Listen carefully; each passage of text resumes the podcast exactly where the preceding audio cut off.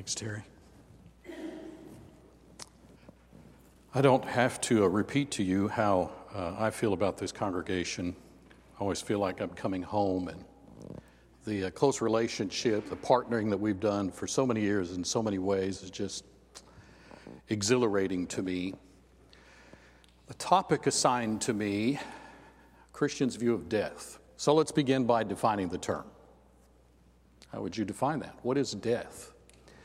Do you know um, that's changed in history and in our own nation? I remember as a child, uh, I think that was a pretty long time ago. I think that the definition of death was when a person stopped breathing. And then they realized the heart can still be beating. And so they changed the definition of death and said it's when your heart stops. And then they changed it again and said, no, a person's heart can stop and you can give them, you know, cardiovascular resuscitation, all that stuff, and bring it back to. life. Now the current definition is something along the line of uh, the cessation of brain waves. But who says that's going to be the right definition many years from now? So medical science really doesn't know. But the Bible does. And it states it succinctly and very precisely. It entails the concept of separation, specifically, the separation of the spirit from the body. Now, notice that secularists, atheists, humanists don't even believe you have a spirit. Just whatever this is that we call your personality is animating your body, but when your body dies, that dies and that's it. There's no further existence of you. But the Bible is very clear about this. Our physical bodies are just that they're physical receptacles, but they're not us. Our bodies change constantly, and over time can change so much that people won't even recognize you that do you many years before. But you are your mind, your spirit, your person, your personality. Here is uh, one Greek definition the death of the body, that separation of the soul from the body by which life on earth is ended. See, the, the Bible never makes the mistake of saying that you, your spirit, dies. Your spirit never dies, your body dies. But you, your spirit, your person, transcends death and continues to exist. Now, look at this precise definition given to us by James. Notice the precision. You know, not intended to be a medical book or anything like that, and yet cuts through all of the fol-de-rol that humans generate and gets to the point. The body without the spirit is dead. And of course, there's a host of passages that teach that very concept. So when, when our spirits are still in our bodies, we are alive. When our spirit exits our bodies, we are dead. You remember uh, Rachel was giving birth and died in childbirth. And the text says that her soul was in departing. That is, she was dying in that act. What about uh, Elijah when he restored the, ch- uh, the uh, child uh, that had died? The soul came back into him. Uh, the Bible calls that resurrection. When the spirit re enters the body. By the way, that's one reason why I know that all of these so called uh, out of body experiences. I hate to break this to you if you think there's something to that, or maybe you think you've had one. They're not true. When your spirit leaves your body, it's not coming back unless a miraculous resurrection is performed. And as I understand it, that's, the Bible doesn't teach that happens anymore. Resurrection is not occurring now until the general resurrection. So, whatever's going on there, it's probably dependent more on drugs than it is on anything else. Uh, Luke 8, her spirit returned and she arose immediately. See, as if her spirit had gone somewhere and now it, it has returned. Uh, what did Jesus say on the cross? Into thy hands I commit my spirit. He was acknowledging that his person, his spirit, which was an eternal being, deity, was about to exit the physical body that he inhabited. Matthew 27, and yielded up his spirit. Stephen, remember looking up into the heavens, said, Lord Jesus, receive my spirit. And then um, Paul mentioned in this Fascinating passage in 2 Corinthians 12. Whether in the body or out of the body, I do not know. But see the concept? You're either in it or you're not. And if you're not, then your body is dead. And Peter even said, I will shortly put off my tent. See, notice his tent, his body, was not him. The Bible consistently distinguishes between your physical body and your spiritual person, your spirit. Uh, all of the religions in the world, there's all kinds of variations on this, but you don't have to be sucked in by any of that. It's this simple and this succinct from Scripture. So, what happens to us when our spirit exits our body? You, you all have many relatives, many friends who have died. What happens to us? Do we go straight to heaven or hell, or do we become extinct, like, for example, the Jehovah's Witnesses and the atheists, a host of other people say, that you just cease to exist and that's it? Is there consciousness beyond the grave? Well, I believe Luke 16 is the most complete depiction of afterlife in our Bibles, although there are others that are really fascinating, like uh, what is it, Isaiah 14, where the king of Babylon is described as leaving his body and entering into the Hadean realm and uh, being mocked and ridiculed by the people who preceded him. That's a fascinating passage in and of itself. But let's look at this quickly. You, you're familiar with it, no doubt. Let's refresh our memory. Luke 16 there was a certain rich man who was clothed in purple and fine linen, fared sumptuously every day. But there was a certain beggar named Lazarus, full of sores, who was laid at his gate, desiring to be fed with the crumbs which fell from the rich man's table. Moreover, the dogs came and licked his sores. So it was that the beggar died. Look at this interesting statement and was carried by the angels to Abraham's bosom. Bosom simply meaning uh, to his, into his presence, near him. Uh, the rich man also died. We're not told how he was transported. He was buried. What was buried? The rich man? No, his body. He, on the other hand, being in torments, and look at, uh, I don't know what translation you have. Uh, our older translations, uh, quite frankly, did us a disservice by translating the term here hell. Uh, that's simply a mistranslation. He lifted up his eyes, saw Abraham afar off, Lazarus in his bosom. He cried and said, Father Abraham, have mercy on me, send Lazarus that he may dip the tip of his finger in water and cool my tongue, for I'm tormented in this flame. But Abraham said, Son, remember in your lifetime you received your good things, and likewise Lazarus bad things. But now he's comforted, you are tormented. Besides all this, between us and you, there's a great gulf fixed, so that those who want to pass from here to you cannot, nor can those from there pass to us. He said, Then I beg you that you send him to my father's house. I've got five brothers that he may testify to them, lest they also come to this place of torment. Abraham said, They got their Bibles. They've got their Bibles. And therefore, they need to listen. They need to read that book and listen to what it's telling them and telling everybody else on the planet. Uh, he said, No, Father Abraham, but if somebody were to go back from the dead, they would repent. Abraham said, No, they won't. You got that? You got the answer to that? There's an inspired answer to that question. You know, well, if you could perform a miracle or do, uh-uh. No, if Scripture, the powerful Word of God, won't convince a person, then something else won't. And if it does, then it's not a legitimate conversion. Scripture is the power of God. So they won't be persuaded even if a person were to rise from the dead. All right, there's no way for you and I to depict this realm that has been uh, described in such detail, but you know, here's a stab at it. Uh, some, some realm, somewhere, obviously not a physical realm. It's in a spirit eternal, non material, corporeal realm, and it's designated as Hades, Hades. That's a Greek word. It's actually um, uh, one of the words for being able to see with a negative on it. So unseen. And uh, the Greek world viewed it as the underworld or the uh, unseen realm of the dead. This term is used 10 times in the New Testament, not to be confused with Gehenna, uh, the, the standard word for hell. We're told that Abraham and Lazarus are in one portion of this realm, and uh, the rich man is in another. And he is so separated that neither side can go to the other side. See, these are all just statements that the text makes. And uh, he's in there are flames in his side, the rich man's side, and he is suffering pain. He's in torment.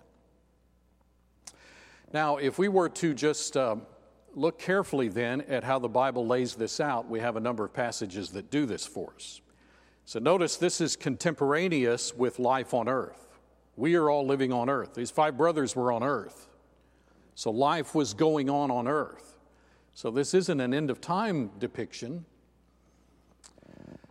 Notice uh, when Jesus was on the cross in Luke 23, you remember one of the thieves, both of the thieves railed on him, but one of them obviously changed his mind and spoke kindly to Jesus and asked that he be remembered. And Jesus said, Assuredly, I say to you, today, this very day, you will be with me. And he used a term of uh, Persian derivation in paradise. Well, uh, may I suggest to you that he's talking about this same realm where Abraham and uh, Lazarus are located that is depicted as a, a place of comfort. And so it would seem that that's where the thief went. Then we look at John chapter 20. This is in between the resurrection and the ascension, where Jesus uh, encounters some women. Uh, they fall down and grab him around the ankles, and he says, You know, uh, don't stay here clinging to me. I've not yet ascended to my Father. So if I've understood that passage correctly, um, Jesus did not go to heaven during the period of time between his death and his resurrection. You go to the great sermon that Peter preached and the other apostles in Acts 2, and you have clarification. You remember Peter quotes Psalm 16. That passage says, You will not leave my soul in Hades, Hades, or allow your Holy One, clearly talking about the human body, to see corruption he, foreseeing this, spoke concerning the resurrection of the Messiah, that his soul was not left in Hades, nor did his flesh see corruption, because David did not ascend into the heavens. David in Psalm 16 was not talking about himself. In fact, you remember Peter said, His tomb is with us to this day. But this is a quotation referring to the Christ, the Messiah. So those two passages seem to indicate that Jesus entered into this Hadean realm. Classic Christianity, going back uh, near the first century, has uh, the, the uh, so called confessions of faith uh, that have dominated Christendom have indicated that Jesus went to hell. But I can find no evidence of that in Scripture, and I'm certainly open to further discussion. By the way, if you go back and look at the Psalm 16 passage, the term used, of course, the Septuagint would use Hades, but the Hebrew uses Sheol. And I have found this to be a roughly equivalent term that parallels Hades. Many times translated in our Old Testament's grave, which I, I believe the vast majority of the time obscures the meaning of the passage. And um, it is, according to uh, Hebrew scholar Baxter, the abode of the soul after death. It's, it's roughly parallel to Hades, and not to be confused, of course, with hell or the grave. Then you remember on uh, that occasion where the apostles came to Jesus and um, uh, he said, uh, Who do men say that I am? And they gave the options that people were saying. He said, Well, who do you say? And uh, Peter spoke and said, You are the Mashiach, the Christ, uh, the Messiah. And you remember uh, Jesus said, Flesh and blood has not revealed this to you, but my Father who is in heaven. I say unto you that you are uh, this small stone, but upon this ledge rock truth that you have just articulated, I'm going to build my church, and the gates of and our preachers, at least in my lifetime, have typically preached this passage uh, to say, see, hell and Satan will not be able to prevail against the church. And I certainly believe that's true, but that, that is not what I think he was saying. He didn't use the word Gehenna, he used the word Hades. In what way would Hades not prevail against the establishment of the church? Well, because Jesus entered into the Hadean realm, as we saw, and if he had stayed there, he would not have been able to uh, be resurrected, be ascended, go back to heaven, and then shed forth what Acts 2 says he shed forth in the establishment of the church of Christ. So the gates of Hades, that is, the means by which you are able to get in or out of that realm, would not deter him from accomplishing his assigned mission. Notice in Acts 2, in that great sermon that Peter preached, that same point was made. It was not possible for death to keep its grasp on Jesus. Uh, he broke the bonds of death. Well, he's referring metaphorically, is he not, to the place where you go at death, and saying that did not prevent his death and entrance into that realm did not prevent him from coming forth and establishing the church. That's why then he could say in Revelation 1, I have the keys to death and Hades. Uh, those two words occur off, occurred together a number of times. What, three times in the book of Revelation? I found it in the Old Testament as well. Why would you put those two together? Death and Hades, death and Hades. Are they the same thing? No. It's because they're related in the sense that when you die, your physical body, of course, goes into the grave, but your spirit goes to another location, this Hadean realm of which we are speaking. So it makes sense to speak of death and Hades uh, as uh, terms that uh, are connected to each other. Your spirit leaves the body, but is placed in a receptacle, while the body is placed in the tomb. Uh, notice uh, Hebrews 10. This is a quotation of Psalm uh, 40, and the Hebrews writer uses the Septuagint wording of this. That, in and of itself, is a fascinating study that you would uh, do well, you would benefit from spending the time on it. But notice this passage. This is Jesus speaking to God, saying that God had prepared him a body to inhabit. See, Jesus existed in eternity. But the Holy Spirit, we are informed, impregnated Mary and in the process created a body. I believe that's when the human body commences at conception. And Jesus entered that body that was created by the genetic material from Mary and from the Holy Spirit's intervention. That's how all of our bodies were created. The moment our parents conceived us, from that moment forth, it's just a matter of growth. Your body grows until it reaches a point where it kind of starts back down the hill there, and the body eventually becomes superfluous. But here's a fascinating clarification that we are not our bodies. Our bodies have been prepared for us to inhabit. But we must not dis, uh, fail to uh, make the distinction. So, God is spirit. Notice that, John 4 24. God is spirit. That's not a spirit, that's God is spirit. He is a spiritual being, he's not a physical, material being. Jesus said, A spirit does not have flesh and bones as you see I have. So, Jesus, who is spirit in his eternal state, left heaven, took on human flesh, and then when he died, he went into the Hadean realm, came back, took on the human flesh, and then ultimately is uh, seated at the right hand of God. So we add these passages to our attempt to sort out all of this biblical material. And uh, that means then that when Jesus was resurrected, he exited the Hadean realm. The gates of Hades did not prevent him from coming out and ultimately establishing the church of Christ. Then we come to 2 Peter 2 4 and find a term that's used nowhere else in the Bible in the New Testament. And it tells us where, the, uh, where certain evil angels are situated. Uh, the Greek term is tartarosos, so Tartarus. There is a parallel to uh, 2 Peter. Jude and 2 Peter do a lot of paralleling of each other. It's in Jude 6, and while that term is not used, the description is the same. They're being reserved under darkness uh, for the judgment of the great day. These two passages are referring to the same circumstance. So, again, trying to piece all this data together, I've assumed that uh, the, these, these particular angels are situated in the same realm of torment uh, that precedes the end of time. Then we come to uh, Revelation 20. Granted, this is a very apocalyptic passage, the whole book is.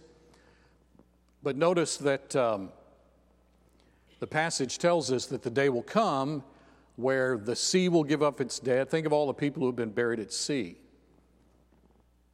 Uh, their bodies obviously cease to exist, even as the human body buried in the ground ceases to exist after a certain period of years. But um, this seems to be the contact point for resurrection at the end of time, for the return of our spirits. Uh, there's not enough for us to get all that settled. I do remember, was it Ira North and uh, Jim Bill McInteer, a couple of those old preachers going way back up there in Nashville, they said that um, one of them said one day, the first thing I'm going to see on resurrection morn is, you know, the other one, because they had bought graves so that when you come up, they're staring at each other, and they kind of, you know, made fun of that idea. So I assume they had this concept in mind. But notice the judgment, and then what happens to death and the Hadean realm, the institution of death and the Hadean realm. The text says they're cast into the lake of fire. Well, what is the lake of fire? I don't know any commentator that would say other than that that's hell. All right? If Hades is cast into hell, then Hades can't be hell. You can't cast, cast hell into hell. So that's further clarification, assuming that we have understood the apocalyptic nature of that passage. In fact, when you examine uh, your text very carefully, there is a uniform uh, distinction made between uh, those terms. So that's kind of a, a biblical understanding of these uh, passages. Now, uh, what's going to happen in the future? Well, again, a number of passages make clear that we're, we're waiting for a judgment. You know, if you went to any of that debate that was held over at Eastern Meadows, uh, the 70 AD theory, they believe this has already happened. But uh, I've not seen anything that those brethren have said that have convinced me that they are handling Scripture correctly. There are just too many passages that state there's going to be a judgment where all nations stand before God, Matthew 25, other passages and receive the things that are done in the body. Then remember how it says that Jesus will separate them like a shepherd separates sheep from goats. And then he's going to consign some to eternal bliss and some to, to an eternal hell of pain. And these passages seem to indicate that. There's where your word Gehenna uh, comes up. So there's kind of the, the biblical depiction, the Christian view of death as, as I understand it. All right, let's look at a few questions here before our time runs out. If people in Hades already know where they will spend eternity, right? The rich man knew where he was going to go once he vacated that realm. Well, then what's the point of judgment? Why not just have people just come out of there and go?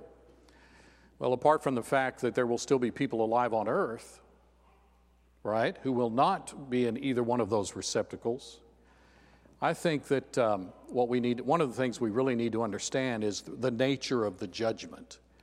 And the more passages that uh, we look at, the more we see that the judgment is really more of an occasion for assigning um, the punishment or the reward. That's its purpose. You know, our own trials have two phases there, do we not? You establish guilt or innocence, and then you have uh, what's known as sentencing. Judgment is really more of the occasion where sentence is passed. Uh, there may be some people that will be surprised and shocked, maybe, at the outcome of their life, but that's um, not really its purpose. Its purpose is to dispense judgment. Look at these passages that seem to indicate that. Jesus, in Matthew 16, the Son of Man will come in the glory of his Father, and he will reward each according to his work. So you're receiving the outcome of your life and that's the thrust. It's appointed unto men once to die, but after this, the judgment. 2 Corinthians 5, we must appear before the judgment seat of Christ that we may receive the things done in the body. So you're receiving uh, a sentencing, you're receiving a judgment, you're receiving the outcome of your life on earth, your behavior. Ecclesiastes 12, God will bring every work into judgment, including every secret thing, whether it's good or evil. And so, again, the purpose being to clarify all of this for people in terms of uh, the kind of outcome that they have brought for themselves. Remember the statement Jesus made in John 5 the hour is coming when uh, all who are in the graves will hear his voice. Notice graves is again has to be used metaphorically because that's where the body is. But it would have to uh, be connected with the spirit. 1 Corinthians 15 says, then there will be a change occur. We'll have new bodies, incorruptible bodies that will last on into eternity. So, once again, the idea of receiving what you have done. And isn't that the point in 2 Thessalonians 1? Uh, God's going to repay certain people. He's going to consign rest to some and tribulation uh, to others. And then Matthew 25, these will go into everlasting punishment, these into everlasting life. There's the purpose of judgment, to indicate here is your outcome. So, Judgment Day seems to be more a day of sentencing rather than a time to pronounce, you know, guilt. You're guilty, you're not guilty. Not really the purpose. All right, what about uh, 2 Corinthians 12? Remember that statement? I know a man in Christ who was caught up to the third heaven. Paul talking here, I guess most commentators think he was talking about himself, but he just did not elaborate. Um, Well, look at this term, third heaven. This is a technical term in Scripture, so if you look at Old and New Testament, you can sort that out real quick.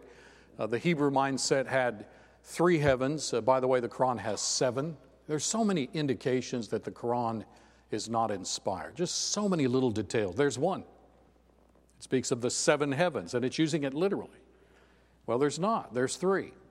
Uh, the first is what we would call the atmosphere. That's not what the ancients called it, but they identified it as the place where the birds um, flew, that sort of thing. We would call that atmosphere. The second heaven would be beyond the atmosphere and all the rest of the universe. That's outer space. The Bible makes clear this is where the sun, moon, and stars are located. So we would say the universe. The third heaven is, re- is a reference very generically to the non material realm, the spirit realm. Not just one particular place in the spirit realm, just the spirit realm. In the same way that Hades is a generic term, but you could get more specific and talk about paradise or Tartarus. Those are both Hades. Do you see that? They're both Hades. So the third heaven could refer generically to the in the eternal, non material, non physical realm. Now, you know, the Bible gets vague after that. And I believe it's because we are creatures. God designed us to fit into this material realm, and we cannot conceptualize a non material realm. We, can, we really can't do it. Um, we can't even conceptualize what it would be like where there's no time. But time seems to have been a creation by God. God's not subject to time, but He did create time. And notice the time flag there in that first verse in the beginning. So time commenced as one of God's creative activities. Well, you and I would have trouble thinking of a dimension, a realm that's not physical, that's not spatial, it's not subject to space and time. That seems to be the terminology that is intended to be conveyed by this third heaven. Also, in this passage, 2 Corinthians 12, verse 4, it's referred to as paradise. That would make sense. If the third heaven is essentially the Hadean realm, paradise would be a part of that. But, as I said, it's a generic term and therefore could be used to refer to any part of the eternal realm. What about Philippians 1:23 where Paul said, "You know, I'd really like uh, to leave and go be with Christ." So what? You're, you're going to leave and then go into heaven? And most of the denominational world, if you've ever been to a funeral preached by denominational people, uh, they all preach the person into heaven, don't they? We kind of uh, comment on that. Uh, so they don't really conceptualize this. The, the Catholic religion sees a realm called purgatory, not to be equated with this biblical realm. It's one that they've concocted uh, centuries ago uh, that a person can uh, work his way out of. The, the, uh, the, Mormon church has very similar situation uh, where you can be put in a very bad place, and yet, if enough is done for you in this life, like baptism for you and so forth, you could get out of that realm. Well, I just don't see any of that in Scripture. And a parallel to Philippians 1 would be Ecclesiastes 12, where he says, When you die, your spirit returns to God who gave it. So that sounds like, both those passages sound like you're going back or you're going straight to uh, be in the presence of God. But again, you've got to keep in mind that we are beings that are subject to spatial correlations. And the Bible repeatedly affirms that God is not. The best passage that I see uh, that stresses this feature of deity in the afterlife is found in uh, Psalm uh, 139. And the psalmist is asking this question. You could ask it yourself. Where could you possibly go to get away from God? If you go to heaven, God is there. But if you went into Hades, God is there. Of course, the word is Sheol, the parallel to Hades. Now, you and I sit here and, and you, you, teach your children, do you not? You know, when you're, if you're praying with a very small child at night, you know, God is going to take care of you. Uh, God is with us all the time. You believe that? Does God know what every single one of us right now is thinking? He even knows. Like if I ask you, you know, before you leave, we're going to have a lottery. Hey, you can do anything nowadays. Nothing's, nothing's wrong in the church. Uh, there's going to be a box out there. Everybody put your piece of paper in there that, that says how many hairs are on the heads of all the people in this assembly. And whoever gets it will get a new wig or something, because some of you are follically challenged. But do you know that God knows exactly right this instant how many hairs are on our heads and everybody else of the seven billion people on the planet? That's an all knowing, omnipresent being. That's hard to grasp. So, God's not subject to that. So, the scriptures could speak of us entering into the eternal realm and you are with God, even if you're not in heaven per se. That's where all of this fades out because even describing in Luke 16 this realm with these two receptacles makes it seem to us to be a time space dimension. And I, I don't know what else to say about that except uh, God is not subject to that. All right, we don't have time, I, I think, to read uh, 1 Samuel chapter 28. What time is it? You would think you all would put a bigger clock on there just so you can keep some of these long winded preachers from going so long. What is it? When did we start? 6:30. See, I'm confused just from that because of the 6:30 thing. I'm sure you all had a discussion the elders did about whether it's scriptural to have a 6:30. Okay, just checking. Uh, 1 Samuel 28. What a fascinating account. Do you remember? You know, Saul had lived uh, a wicked, rotten life. All of 1 Samuel dedicated to that. What a sad individual. Uh, amazingly, he was the best man for the job at the time, right, when he was appointed king. Um, but he has lived such a wicked life that he, that he, um, he wants to uh, talk to Samuel. And Samuel had pretty much told him off already before he died, but he's, here he is near the end, and he, he would like to talk with Samuel. I don't know why. I guess he thought he could convince Samuel to, uh, what, to convince God to accept him or something. He had such a warped, shallow, anemic understanding of spiritual things, was not a spiritually minded man at all. But you remember that uh, incredibly, Samuel appears. Uh, he uses, Saul uses uh, what we would call a medium. She's called the witch of Endor. Uh, but I'm not aware that that term occurs anywhere in our Bibles. She was a medium, somebody who claims to have contact with the dead. We've got a lot of people like that in the country right now. And look how many shows have cropped up on in cable TV, like Ghost, what do they call Ghost Watchers? And there's a lot of others, shows about ghosts and things, and a lot of Hollywood type uh, programs where people are able to, uh, uh, you know, say, you know, they'll be standing there and say, hey, they're right here, and they want me to tell you something. And they're saying, yeah, right. And well, then, you know, he said that when you all were sick, you did such and such. Well, all that is fake. There's not anything to any of it.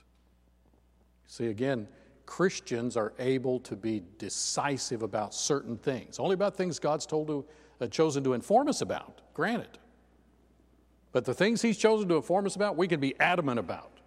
That's fake. There's nothing to that. The Bible, Old and New Testament, uses a variety of terms translated in our English uh, versions with a lot of different words, enchanters, um, um, mediums. Uh, there's the, the term witchcraft occurs uh, in, in some of the older versions. Um, enchanters. Uh, there's just a whole string of these terms. And the Bible consistently, from Old to New Testament, indicates that's all counterfeit. It's bogus, it's fake. The individuals who claim to be able to do those things can't do it. How many of you remember uh, Wizard of Oz, where uh, before they trans- transition into Oz, uh, Dorothy runs away from home and runs into this fellow that has a crystal ball and he brings her inside of his uh, little trailer. I guess people didn't think much about that back then, but now it'd be like, and uh, you remember he tells her to close her eyes and he reaches in her purse and pulls out a picture of Aunt Em who's standing in front of the farmhouse with a white picket fence, puts it back, okay, you can open your eyes. Okay, I'm looking in here and I'm seeing a, a lady that, uh, you know, she's wearing an apron. And Dorothy goes, That's Aunt Em. Uh, yes, uh, Emily is her name. So you can just kind of milk it and fake things. And she's uh, in front of a white picket fence. Yeah, that's our house. That's exactly what's going on today. Exactly. One of those terms is used in Revelation 20, 21 8 to say that all who dabble in such matters will spend their eternity in the lake that burns with fire and brimstone. Here's how God feels about it. Why? That makes it seem like it's real. No, It's like any false religion. Nothing to it.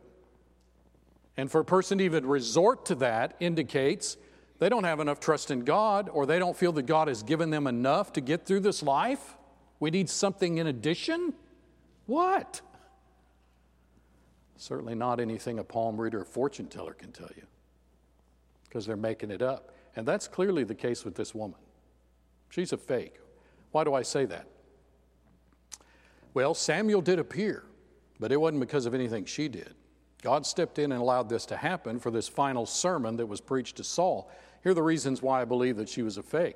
She was more surprised than anybody when he appeared, it shocked her.